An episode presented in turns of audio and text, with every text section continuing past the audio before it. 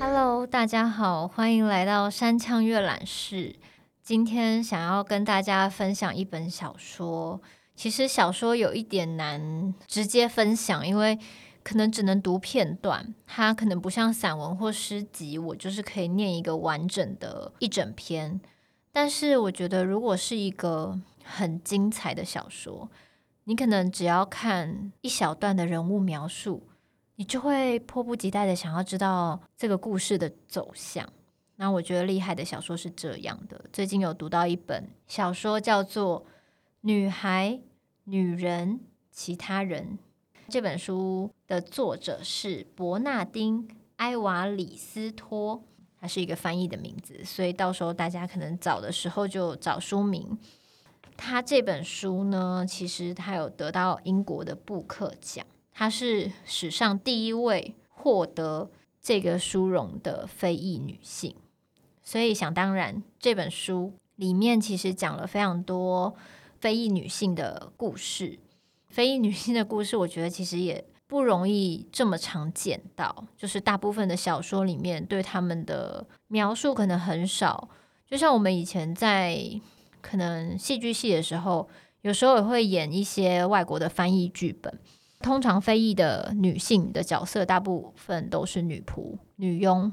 可是其实怎么可能所有的非裔女性？都是做这方面的工作，非裔女性难道不会有其他面貌吗？那这一个小说里面其实有十二位非裔女性的故事，那他们可能有一些人的关联，就是可能是先从一个人开始，然后再来他的女儿，然后他女儿的朋友，通常他们聚集在一起。然后可能生活在一起的这个圈圈一个一个扩出去，有点像是你你的 FB，可能隔几个人突然就有很多共同好友，那大概是一个这样的过程，你就可以看到很多非裔的女性在不同的年龄层、不同的阶段，有些是妈妈，有些是女儿，有些是已经出社会工作了，你可以看到她们不同的样貌，而不会只有你一想到非裔的女性。就像我们以前演的剧场脚本一样，好像他们都负责只有女佣的角色，其实绝对不止。非裔女性的生活也很精彩。那我现在稍稍的，就是念一小段里面的人物的样貌。当然，里面有十二个人物，所以其实每个人物都非常的精彩。好，我现在来念的是一个角色。他叫做尼辛格，这里面有两个角色，另外一个角色叫做多米尼克。那他们是一对 couple，两个都是女生。尼辛格是属于比较喜欢掌控对方，然后想要把对方的一切都是在自己掌握之中，不想要有任何就是出错，因为他怕自己的女朋友可能跟别人暧昧或是什么，他可能就是那种比较有控制欲的情人。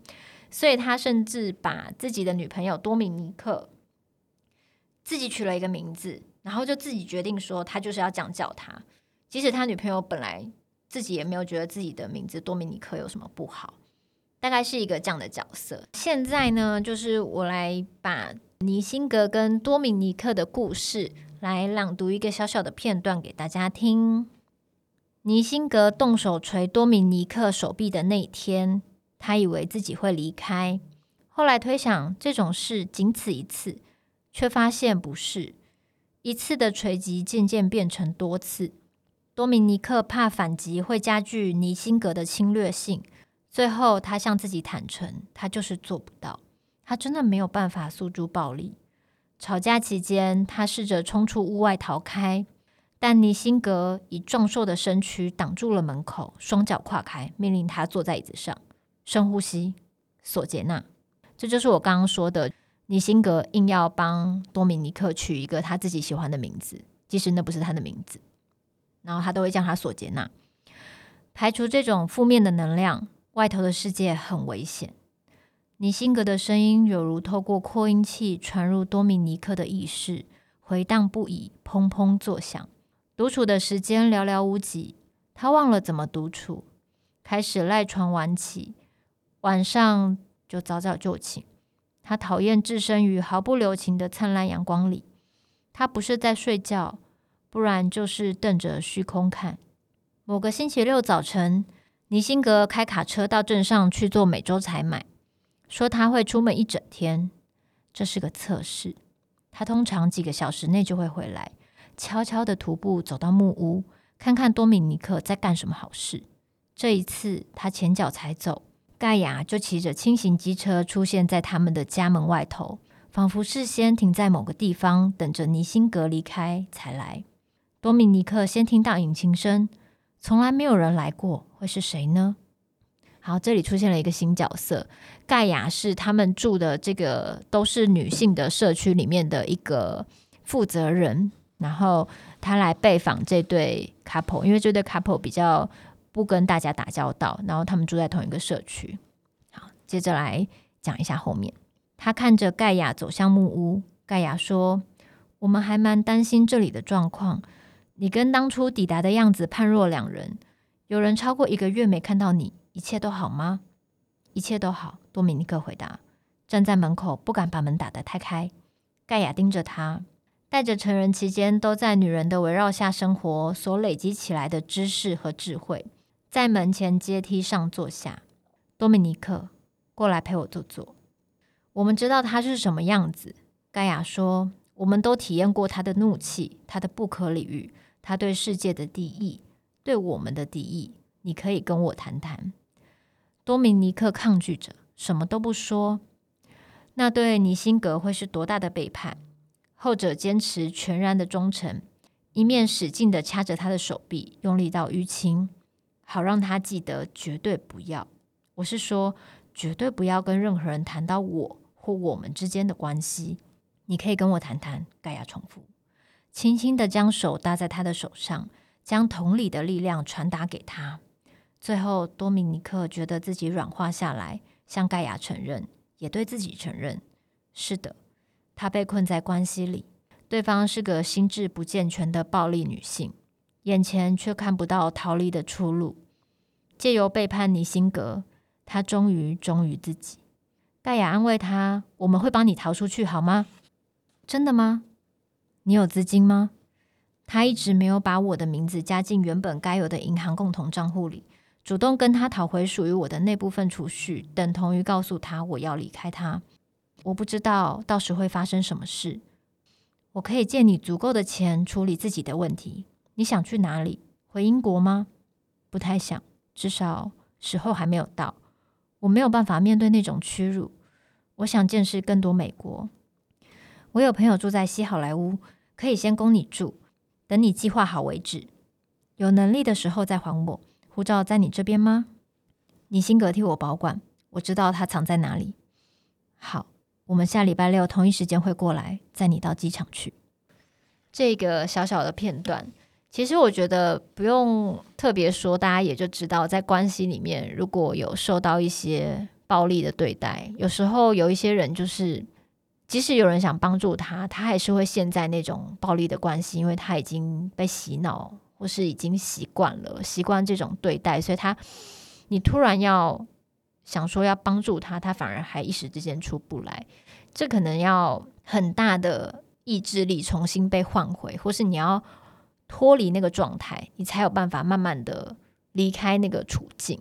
然后我觉得，其实光看这一小小的段落，如果我嗯没有特别说，大家也不会觉得她是非裔女性，对吧？我觉得这本小说它颠覆了很多人对非裔女性的想象。你可以看到各种不同的故事，各种发生在你我之间，或是我们生活周遭可以看到的故事，他们那边也有。可是可能加了多一点点文化上的，多多少少的一些种族上的，他们生活在英国或是美国，有一些小小的种族歧视，或是他们小小要反抗的事情。可是他们。所面对的关系，不管是跟男生或是女生，或是亲子关系、情侣关系，其实都是一样的。不特别说，其实你不会特别觉得这是一个都是非裔女性的故事。然后它里面的各个人物的串联，大家的出现、离开，真的你就会觉得，其实我们的世界很靠近。为什么我们常常会带着自己既有的想象去认识非裔女性呢？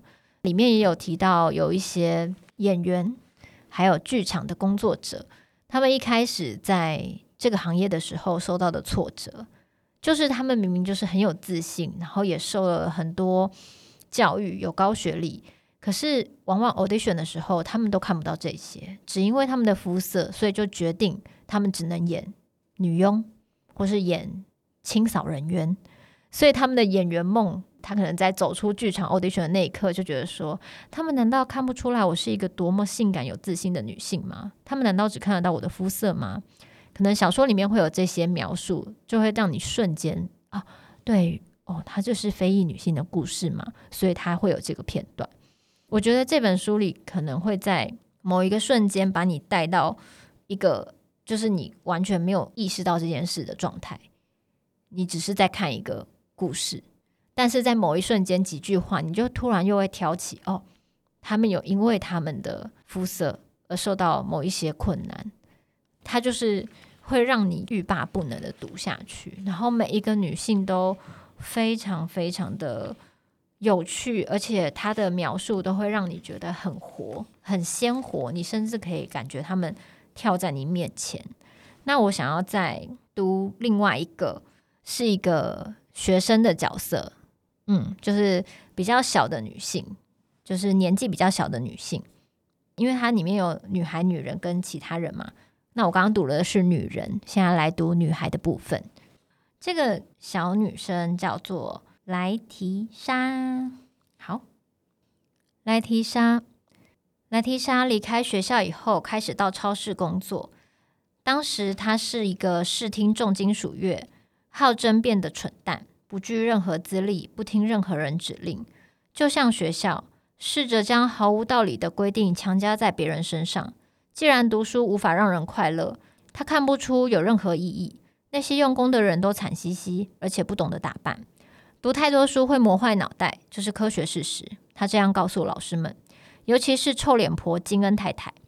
以前老爱在走廊上拦住他：“你并不笨，莱提莎，只要你好好用功。”莱提莎回答他说：“节省脑力才是常识。”金恩太太一脸傲慢无礼的表情，这是他特有的技能。按照老师们的说法，我们的大脑的细胞一直在死去。要是我在青春期用太多，金恩太太，我会耗尽自己的资源，就像我们濒临灭绝的星球。到了老年，我可能还会神志不清。他说，一面摆出这副神情。对啊，就像你，臭脸婆。金恩太太一时语塞，最后终于在脑海里捞到正确的字眼，正准备要开口的时候，莱提莎就走开了。得分，运动也是一样，他尽可能以月经为借口逃开，从月初持续到月底。校方会不会要求检查他用过的卫生棉条？他甚至考虑兴起学校禁体育运动，因为强迫运动会耗损他们的身体，而没有人想跟他们实话实说。他就这样跟体育老师罗伯森小姐说，后者也在老师们除了骚扰无辜的人之外，没有更好的事要做了吗？的走廊上拦住他，告诉他，为了保持身材、维持健康，他必须要做运动。是这样的，老师，莱提莎回答。那些老来变残障的芭蕾舞者呢？最后得动手术换掉臀部的体操选手呢？还有那些把膝盖搞坏的赛跑选手呢？你竟然还敢跟我说运动对我有好处？罗伯森小姐一样一时语塞。得分好，这就是另外一个女性角色，这个小女孩她比较叛逆时期的一个描述。就像我说的，大家直接看的话，你不会觉得这是一个非裔女性的小说故事，就是大家的某一种既定印象，真的会限制住各种可能。跟各式各样女性角色的存在，所以我觉得透过阅读这本小说，你认识各种各样活灵活现的人物，我们以后也许看到的就是更多影像作品、剧场作品，就是所谓的非裔女性，不会是只有清洁工这个角色。很想要分享这本书给大家，因为这本书也是之前得奖的时候，它是跟那个加拿大国宝级文豪。《使女的故事》的作者艾特伍，他们两个是一起拿奖的。之前很少会有两位作家一起拿奖的这种潜力。嗯，当然后来就是有改成就是只能一人拿奖，可是就表示这本作品真的是很值得一读。大家当然也透过《使女的故事》认识艾特伍的小说，然后我希望大家可以多多阅读这本书。当然，这本书好像还没有被改成，就是像《使女的故事》一样被改成影片。但是，我觉得既然他跟《使女的故事》的作者一样，就是并列这个得奖的那一届的话，我觉得好希望他也被改成影像作品。对啊，就是这种很有画面感的小说。常常让你读了之后都会觉得哦，好想要看它改编以后会长什么样子哦，也很想要看看到底大家怎么样诠释我刚刚阅读的那些片段。就是有些小片段其实会在我脑海中会自己上演小剧场。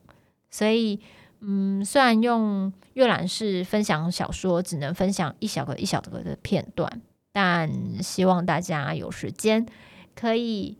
阅读完整的这本小说，推荐给大家。那我们三枪阅览室下次见。